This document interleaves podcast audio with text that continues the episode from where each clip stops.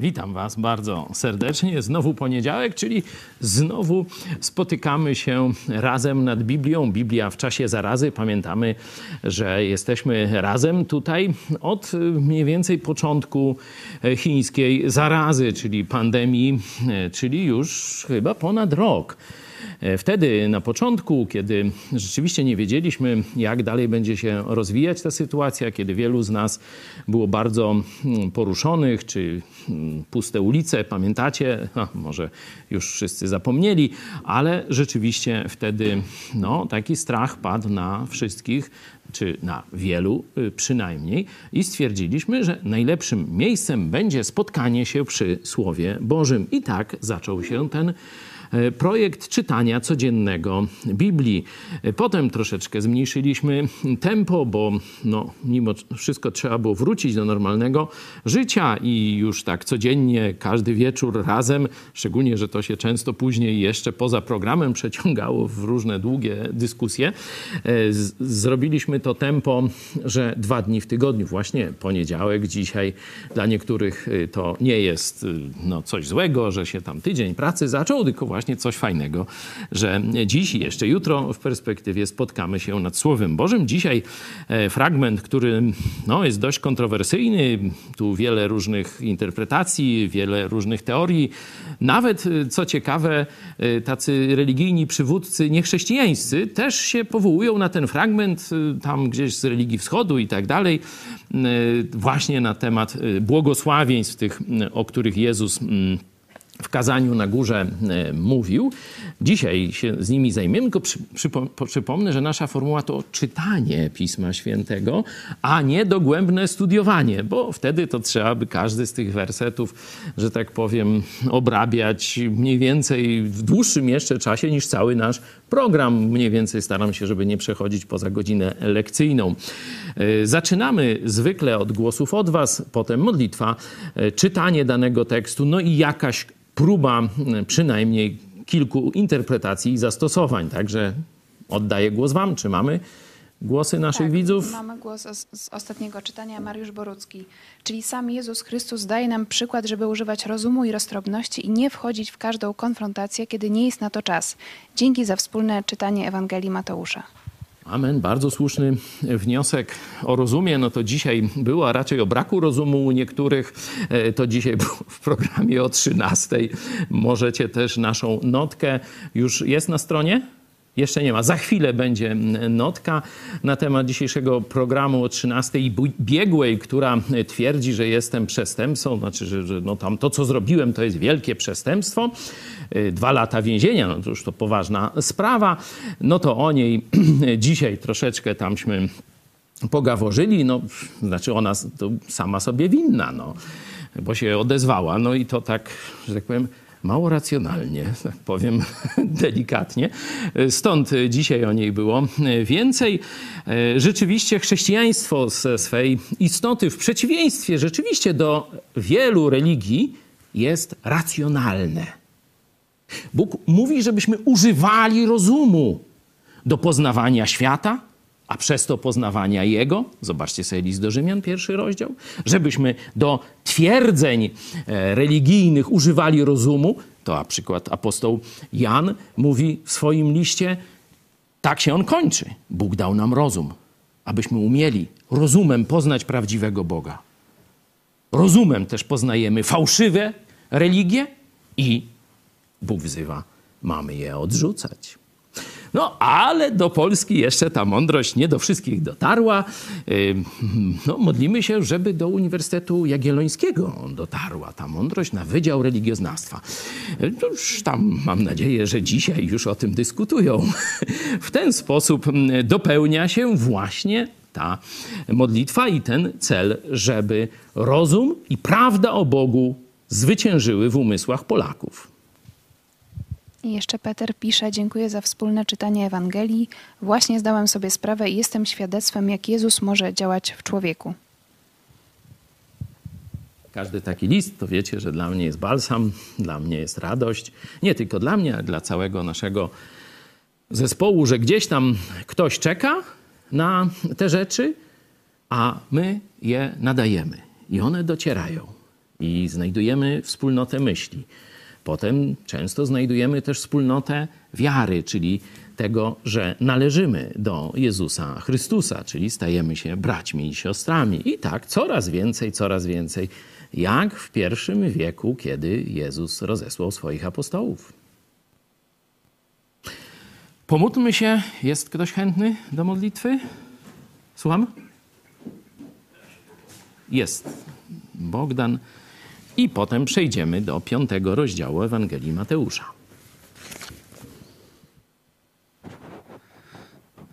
Kochany Panie, dziękujemy Ci, że jesteś naszym Bogiem, że jesteś Bogiem miłosiernym, że jesteś Bogiem mądrym i Bogiem cierpliwym. Dziękujemy Ci, Panie, że mamy tą możliwość spotykać się tutaj w tak szerokim gronie nad rozważaniem Twojego słowa. Dziękujemy Ci, że mamy tak swobodny dostęp do Twojego słowa. Dziękujemy Ci, Panie, że dałeś nam tę technologię, którą możemy się posługiwać, aby Twoje słowo docierało e, szerzej. Dziękujemy Ci, że dałeś nam telewizję, dzięki której możemy głosić e, Twoje słowo otwarcie w Polskę. Prosimy Cię, Panie, abyś sprawił, żeby ten głos docierał do nowych naszych rodaków, aby Polacy mieli coraz więcej możliwości wysłuchania prawdy, aby nasz naród zmądrzał, aby owocem tego, tej naszej pracy były nowe nawrócenia, abyśmy mogli radować się coraz to większym Kościołem i mogli chwalić Ciebie każdego dnia. Dziękujemy Ci, drogi Panie, za wszystko, co nam dajesz. Amen. Amen. No to teraz bierzemy się do roboty, czyli czytanie właściwe. Jezus znajduje się w północnym e, Izraelu. Tam warunki są podobne do polskich. Kiedy się jest nad jeziorem galilejskim, to mniej więcej czy na Mazurach, to troszeczkę górki są, nie? No to tak na Mazurach nie za bardzo, no chyba, że bardziej tam już mm, po jeziorze Augustowskie, no to, to tak mniej więcej. Roślinność trochę podobna, to nie ten południowy Izrael e, wokół Jerozolimy, e, gdzie rzeczywiście otoczenie jest takie już powiedzmy śródziemnomorskie, trawa i to taka przyschnięta, kamienie, a później dalej tam w okolice Jericha, Morza Martwego to już pustynia. Tu wody jest dużo, tu roślinność e, i tak dalej. Także w tych kontekstach, gdzieś na jakiejś łące, na zboczu góry, wyobraźcie sobie, zebrali się ludzie i tam Jezus przemawia.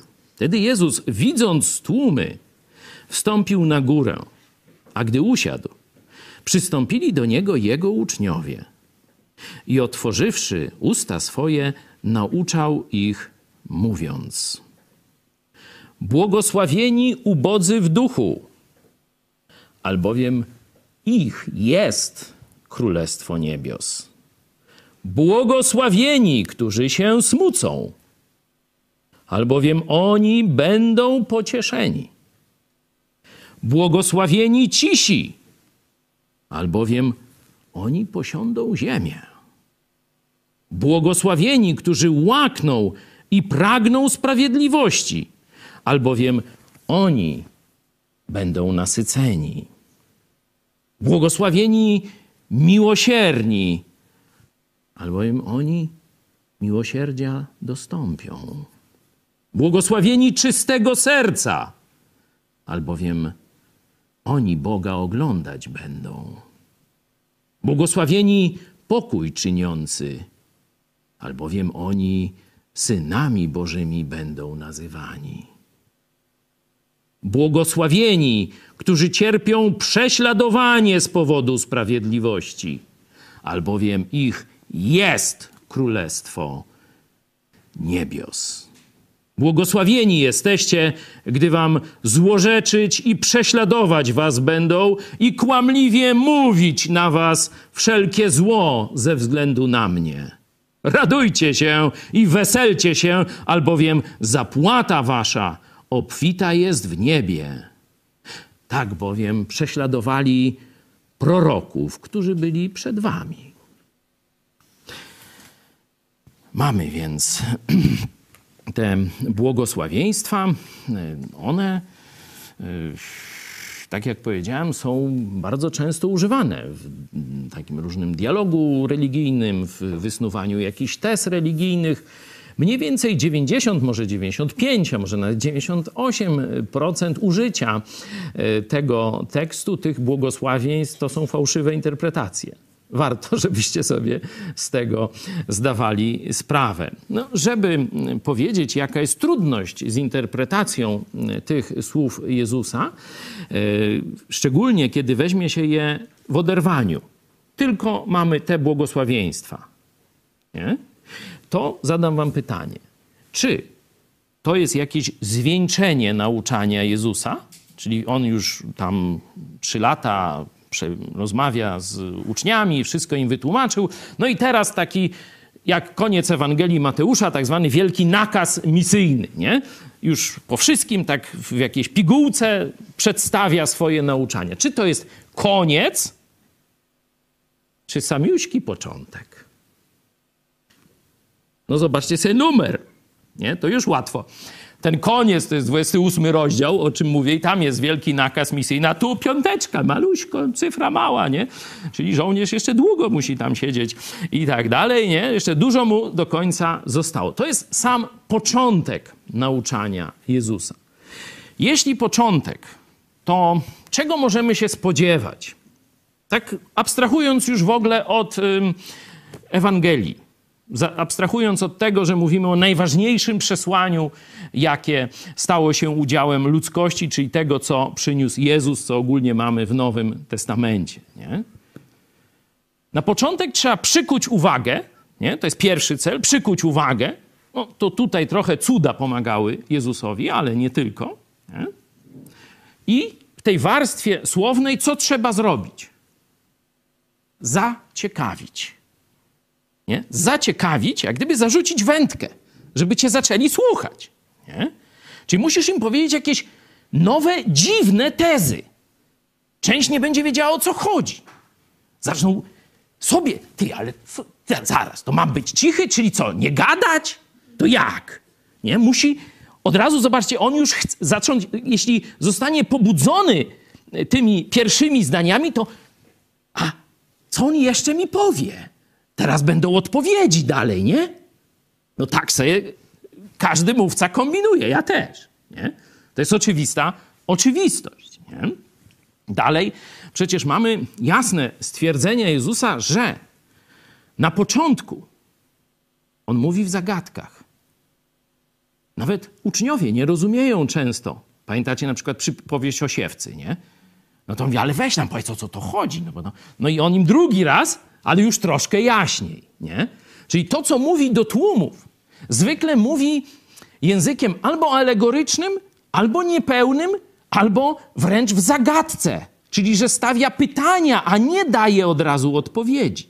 Nie?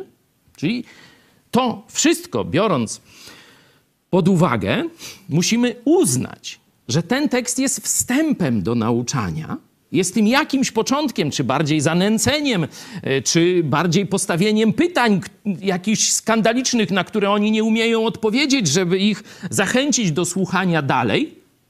A dopiero idąc dalej w narracji Ewangelii, a potem, kiedy przyszedł Duch Święty i mamy już naukę apostolską, to Jezus właśnie obiecał, że jak przyjdzie Duch Święty, to przypomni wam to wszystko, co wam powiedziałem. Mówi do apostołów, do tych swoich dwunastu, nie? No dokładnie jedenastu, bo jeden się zbiesił. No ale już niech tam będzie. Nie będziemy się tu w matematykę wyższą, bo matura już była, to laba. Już nie musimy tam dodawanie, odejmowanie już nas nie interesuje. Czyli przyjmijmy, że dwunastu apostołów, on do nich mówi, gdy przyjdzie Duch Święty, to wtedy przypomni wam to, co wam mówiłem? Da wam zrozumienie pełne tego, co wam mówiłem? Czyli dopiero w pismach apostolskich, czyli w dziejach, w listach i w apokalipsie znajdziemy pełne zrozumienie przesłania Jezusa, a nie w rozdziale piątym Ewangelii jednej takiej czy owakiej. Rozumiecie? Bo to jest wstęp dopiero do nauczania Jezusa. I jeszcze Jezus dodaje, gdy przyjdzie Duch Święty, objawi wam rzeczy przyszłe. Czyli przypomni, żebyście wiedzieli, co jest ważne z tego, co wam mówiłem, co macie przekazać już w Nowym Testamencie, jak należy to właściwie rozumieć i jeszcze dodatkowo objawi wam przyszłość to, czego ja wam nie powiedziałem. Nie? Także trzeba umieścić to w tym kontekście. Czyli tu mamy dopiero, można powiedzieć, spis treści tego, co Jezus chce powiedzieć, albo pytania wstępne, nie? a nie odpowiedzi. Dlatego jeśli ktoś zacznie teraz tutaj uprawiać jakieś, wiecie, harce i na tej podstawie wysnuwać teorie jakieś teologiczne, na pewno wyjdzie mu, że tak powiem, co najmniej słabo, a najczęściej źle. Dlatego mówiłem o tych procentach. I rzeczywiście tam jak szczególnie ci z religii wschodu zaczną opowiadać o błogosławieństwach, no to te interpretacje są całkowicie pokraczne. Błogosławieni, no tutaj powtarza się wielokrotnie to słowo, to jest y, właśnie szczęśliwi. Szczęśliwi w tym najpełniejszym sensie. Nie tylko tacy szczęściarze, że o, zgubiłem tam 100 zł i znalazłem 100 zł, no i tam przez 15 minut się cieszę, bo to bardziej to słowo happy, nie? E, taki szczęśliwy krótkotrwale, nie? zadowolony bardziej, czy radosny z powodu jakiegoś wydarzenia. Tutaj błogosławieni to jest szczęśliwy w stu procentach, mający, tak jak Jezus mówił w dziesiątym rozdziale Ewangelii Jana, ja przyszedłem po to, aby owce miały życie i miały je w obfitości. Nie? Czyli szczęście, które przekracza rozum. Nie? To jest to błogosławieni. Nie? I tu zobaczcie, że tych błogosławionych to jest więcej niż w kościele katolickim. Nie, bo w kościele katolickim, no to tam się taki sądzik biskupów, nie, e, zbierze, no i mówi, ten jest błogosławiony, a ten to już nawet święty, nie, i tak dalej. Nie, nie, tutaj zobaczcie, są pewne warunki podane i tu każdy może być błogosławiony, który spełni te warunki. No i teraz pytanie takie pierwsze, podstawowe. Jak myślicie, czy tu jest wiele dróg do tego szczęścia, czyli jeden będzie cichy, drugi będzie ubogi, trzecie będzie znosił prześladowania, czwarty będzie miłosierny i tak dalej, czy też te wszystkie błogosławieństwa opisują jeden rodzaj ludzi. Inaczej mówiąc, że ten, który jest tu opisany, który jest obiektem tego zainteresowania Jezusa, który on stara się im taki rodzaj człowieka przedstawić tym ludziom, to spełnia wszystkie te błogosławieństwa. Jak myślicie?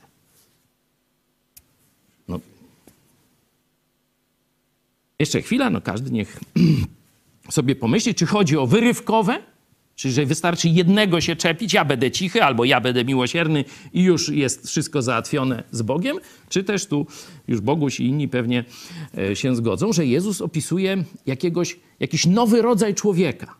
Nie? Mamy człowieka Starego Testamentu, Żyda Starego Testamentu, nie? który myślał, że do Boga przyjdzie się przez wypełnianie przepisów prawa, czyli przez religię ludzką, nie? przez ofiary i moralność, tak można powiedzieć. Tak myślał Żyd Starego Testamentu.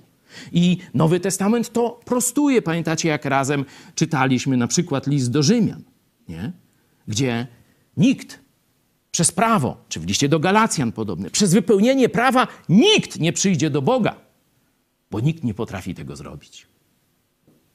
Gdyby się choć jeden albo jedna najświętsza znalazła, która by nigdy nie zgrzeszyła przez całe swoje życie,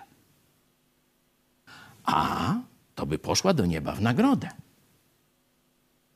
Ale nawet Maria biblijna mówi: Wielbi dusza moja Pana i rozradował się duch mój w Bogu Zbawicielu, czyli ratowniku od grzechu moim. Nie ma. List do Rzymian mówi jasno, pierwszych rozdziałach, tu w rozdziale trzecim, nie ma ani jednego sprawiedliwego. Wszyscy jesteśmy przed Bogiem zhańbieni i zasługujemy na piekło. Dlatego właśnie Jezus umarł za nas, aby otworzyć nam drogę do nieba. W tym kontekście zobaczmy jeszcze, może nam się uda coś wyciągnąć z tych błogosławieństw jeśli chodzi o zbawienie, jeśli chodzi o przygotowanie, można powiedzieć, mentalne czy duchowe człowieka do zbawienia. Błogosławieni ubodzy w duchu. Co to znaczy? No tu przypowieść Faryzej, religijny i grzesznik, celnik. Faryzej mówi: Wczoraj odmówiłem trzy litanie, pięć zdrowasiek, namsze dałem trzy razy. No już miałbym parę jeszcze innych pomysłów, ale to sobie daruję. Jestem dobry, nie? Boże, weź mnie pochwal. No bo zobacz, tam taki dziadyga siedzi. Celnik po... i tamtego. To jest dopiero zakała naszego narodu. Lewak pewnie, cudzołożnik i tak dalej. Nie taki świętojański jak ja. No i ten z drugiej strony kościoła siedzi ten widok właśnie, ten celnik i tam mówi, Boże, nie jestem godzien nawet w ogóle mówić do Ciebie. I tak dalej, i tak dalej. Znacie tę historię? Jak myślicie? Który znalazł, że tak powiem, przychylne ucho u Boga? To właśnie znaczy ubodzy w duchu. Jeśli chcesz przyjść do Boga ze swoimi zasługami, ze swoimi uczynkami, jaki ty jesteś wielki, wspaniały i tak dalej, że zbawienie ci się teraz należy, no to żeś adres pomylił. Jest taki fajny filmik w internecie, jak to się on tam nazywa? Pomóżcie mi. Jakoś, jak? Miernik dobra. O, weźcie sobie, kliknijcie później, jak już ja skończę gadać. Miernik dobra. Nie? I zobaczycie, jak tam właśnie tacy przychodzą tam, żeby tu ich do, zapisać do nieba. Nie? No to, to jest do, dobre. To jest no, współczesnym językiem mniej więcej e, opisane właśnie ubogi w duchu. Musisz uznać, że na nic nie, zasługu, nie zasłużyłeś. Znaczy, dokładnie, zasłużyłeś na wieczne piekło z powodu swoich grzechów. Nie możesz Bogu nic dać. Możesz pokornie od Niego przyjąć zbawienie, przyjąć łaskę, czyli niczym niezasłużoną przychylność, którą On ci daje. Albowiem tak Bóg umiłował świat, że Syna swego jednorodzonego dał, aby nie zginął ten, co w Niego uwierzy. Nie? Aby miał życie wieczne. To jużśmy czytali wielokrotnie. Błogosławieni, idziemy dalej. Błogosławieni, którzy się smucą, albowiem oni będą pocieszeni. Smucą się. Czy myślicie, że jest tu mowa o każdym smutku? No komuś ktoś umarł, komuś tam coś zginęło, ktoś tam jest chory i tak dalej. Pamiętacie, co czytaliśmy o chrzcie Janowym przed chwilą?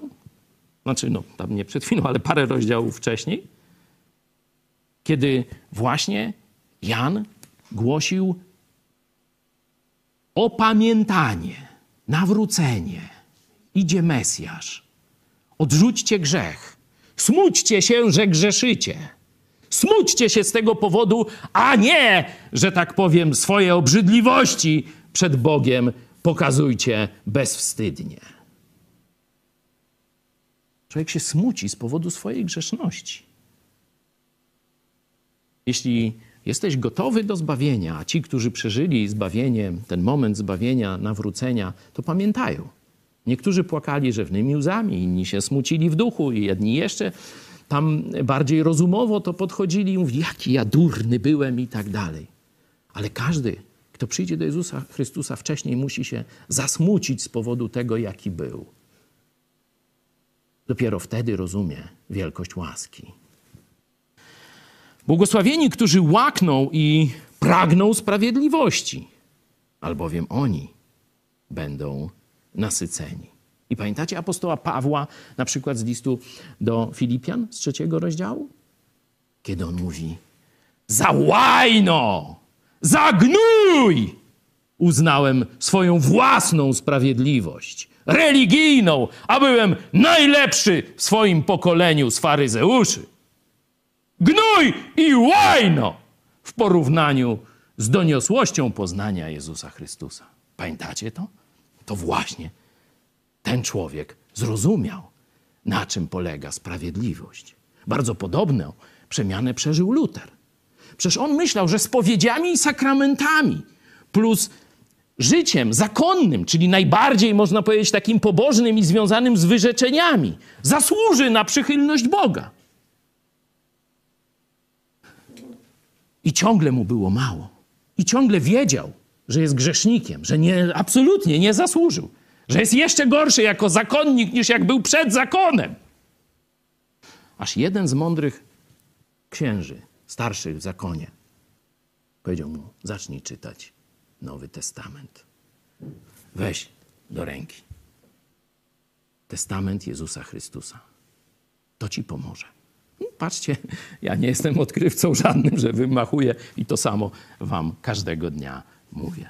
I Luter wziął i przeczytał list do Rzymian. I wow, mówi. Sprawiedliwość przed Bogiem. Żeby Bóg już nie miał do mnie gniewu i pretensji z powodu moich grzechów, żeby mnie nie wysłał do piekła, nie pochodzi z mojej uczciwości, z mojej moralności, z mojej religijności. Pochodzi z tego, co dla mnie na krzyżu zrobił Jezus Chrystus. Wtedy doświadczył tego błogosławieństwa zbawienia. Błogosławieni miłosierni, albowiem oni miłosierdzia dostąpią. No, to ktoś mówi, wreszcie jest to zabawienie za uczynki. No, doczekaliśmy się. Część katolików już zaciera ręce. O, długo by mówić, ale krótko. Myślisz, że jesteś miłosierny? To znaczy, że nie masz żadnego wroga. To znaczy, że nie masz kogoś, kogo nienawidzisz szczerze z duszy. Nie masz nikogo takiego, tak? Mm, już ci uwierzę. Byłem taki sam jak ty. Myślałem, że jestem dobrym człowiekiem, ale potrafiłem nienawidzieć, potrafiłem dopiec, potrafiłem niszczyć ludzi, tak jak ty potrafisz. Każdy z nas, niestety, od czasu Adama i Ewy, potrafi niszczyć i gnębić innych. Niekiedy nawet przyprawiać ich o śmierć, tak jak Kain Abla. Mamy taką zdolność. Dopiero kiedy nasze kamienne serce w wyniku nawrócenia, nowego narodzenia zostanie przemienione w żywe, bijące dla Boga serce mięsiste, dopiero wtedy potrafimy prawdziwie być miłosierni. No, mógłbym tak jeszcze trochę mówić. Czystego serca, no to jest oczywiste, że przecież człowiek jest brudnego serca, dopiero obmyty krwią Chrystusa, jest czystego serca i tak dalej. Czyli zobaczcie, jak każdy z tych opisów, każde z, tego, z tych błogosławieństw opisuje nawrócenie człowieka. I to, jak z brudnego grzesznika robi się czysty święty dzięki krwi Chrystusa, a nie dzięki sądowi biskupiemu. To se w karty później zagramy. Jest taka fajna gra karciana. Błogosławieni pokój czyniący, albowiem oni synami Bożymi będą nazywani. Jak myślicie, chodzi o pokój między ludźmi? Czy głównie o to chodzi? Jaka jest największa wojna, w której człowiek jest, w którą człowiek jest zaangażowany? Nie, nie, nie chodzi o konflikt z komunizmem i z, z komunistycznymi Chinami. To duża wojna, ale to, to, to pikuś w porównaniu z tym. Człowiek, czy my jako ludzkość, jesteśmy, część z nas była dokładnie, w stanie wojny z Bogiem. Jesteśmy wrogami Boga z natury, od czasu Adama i Ewy, ich grzechu. Jesteśmy z natury dziećmi gniewu, to mówi list do Efezjan, drugi rozdział, sprawdźcie sobie. W liście do Rzymian mamy, że Jezus umarł za nas, gdyśmy byli nieprzyjaciółmi Boga. To już też razem czytaliśmy. Błogosławieni, którzy cierpią prześladowania z powodu sprawiedliwości. No, tu jest opis ten, który dopiero, można powiedzieć, się rodzi. To jeszcze praktycznie uczniowie Jezusa jeszcze niewiele znieśli prześladowań, może nic. No, może jakieś tam w domu nieporozumienia, jak wychodzili idąc za Jezusem, ale to betka. To dopiero się zacznie, szczególnie to, co jest dalej w jedenastym wersecie. Błogosławieni jesteście, gdy wam złorzeczyć i prześladować was będą i kłamliwie mówić na was wszelkie zło ze względu na mnie. Tu już nie ma o zbawieniu. Bo zobaczcie, pojawia się słowo nagroda, albo inaczej zapłata w niebie. Tu już jest mowa o życiu chrześcijanina. Jeśli w tobie nastąpi prawdziwie ta przemiana, o której mówią wcześniejsze błogosławieństwa, o której mówi cała nauka Chrystusa w Nowym Testamencie, tak zwana nauka apostolska, to wtedy staniesz w szeregu, jak mówi apostoł Paweł w liście do Galacjan. Jeśli ktoś jest pod wpływem ducha, jest duchowy, jest nowonarodzony i prowadzi go Duch Święty, staniesz w Bożym szeregu walki o prawdę Ewangelii. Wtedy rzeczywiście będą prześladować, złorzeczyć, niektórych z nas zabiją, tak jak pierwszego męczennika, pamiętacie, w Jerozolimie, Szczepana. Czytaliśmy o tym razem w dziejach apostolskich. Będą kłamać, będą wszelkie zło. Nie ze względu na to, co wy robicie bezpośrednio, czy jakimi wy ludźmi jesteście. Zobaczcie. To nam pomaga znosić te prześladowania, bo one nie, nie są za, za nas, jak gdyby. Zobaczcie, to są prześladowania ze względu na to, że my jesteśmy Jezusowi i że my jesteśmy posłuszni Jezusowi, że należymy do Jezusa, czy nie jesteśmy z tego świata, dlatego świat nas nienawidzi i dlatego, że jesteśmy posłuszni Jezusowi, czyli jesteśmy niebezpieczni dla tego diabelskiego królestwa, ponieważ głosimy wyzwolenie. Głosimy sposób, żeby przejść na drugą stronę. To list do Kolosan pięknie opisuje nowe narodzenie, że kiedy zwracasz się do Jezusa, Jezus, baw mnie, w tym momencie Bóg Ojciec wyrywa cię z księstwa ciemności, przenosi na zawsze do Królestwa Jezusa Chrystusa, w którym mamy odpuszczenie grzechów. Sprawdź pierwszy rozdział listu do Kolosan. Za posłuszeństwo Bogu, już jeśli należysz do Niego jako zbawiony człowiek, w niebie czeka nas nagroda. Radujcie się i weselcie się, albowiem zapłata wasza obfita jest na ziemi. Nie. Pamiętajmy, w niebie. Tu na ziemi to będą te prześladowania, kłamstwa, złorzeczenie, wszelkie zło, ale zapłata nasza obfita jest u Jezusa. Pamiętacie czwarty rozdział drugiego listu do Tymoteusza, kiedy Paweł żegna się z życiem? Mówi: Moja śmierć jest już blisko. Biegu dokonałem, wiarę zachowałem. Bój wygrałem. A teraz, kiedy przejdę na tamtą stronę, czeka na mnie Jezus z wieńcem laurowym i On sam włoży mi na skroń wieniec zwycięzcy, nagrodę zwycięzcy. Największą nagrodę świata antycznego to właśnie był wieniec laurowy. Takiej przenośni użył apostoł Paweł.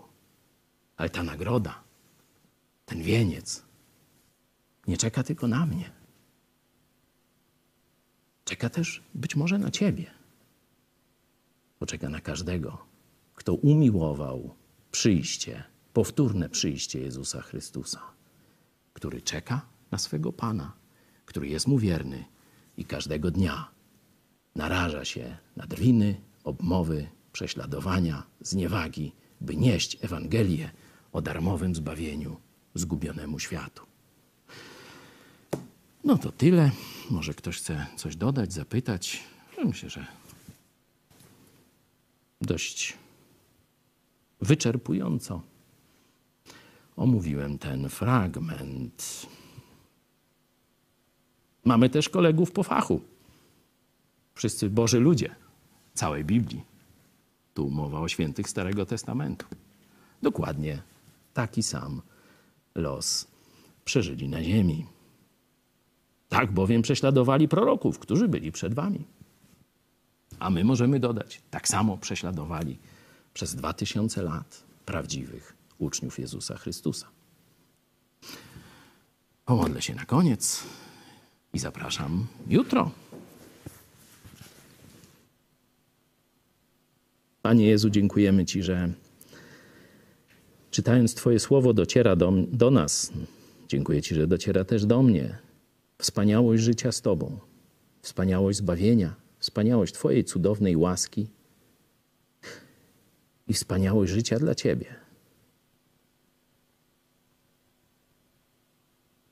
Nie wiemy, czy nie wyobrażamy sobie dokładnie, jak będzie wyglądało nasze spotkanie z Tobą, ale wiemy, że mamy już miejsce w niebie.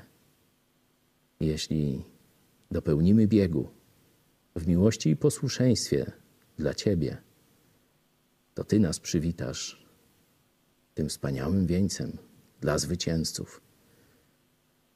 Daj nam, Panie, mądrość i otwarte oczy, byśmy nie stracili z oczu celu, byśmy zawsze wiernie, tam gdzie Ty, tam i my.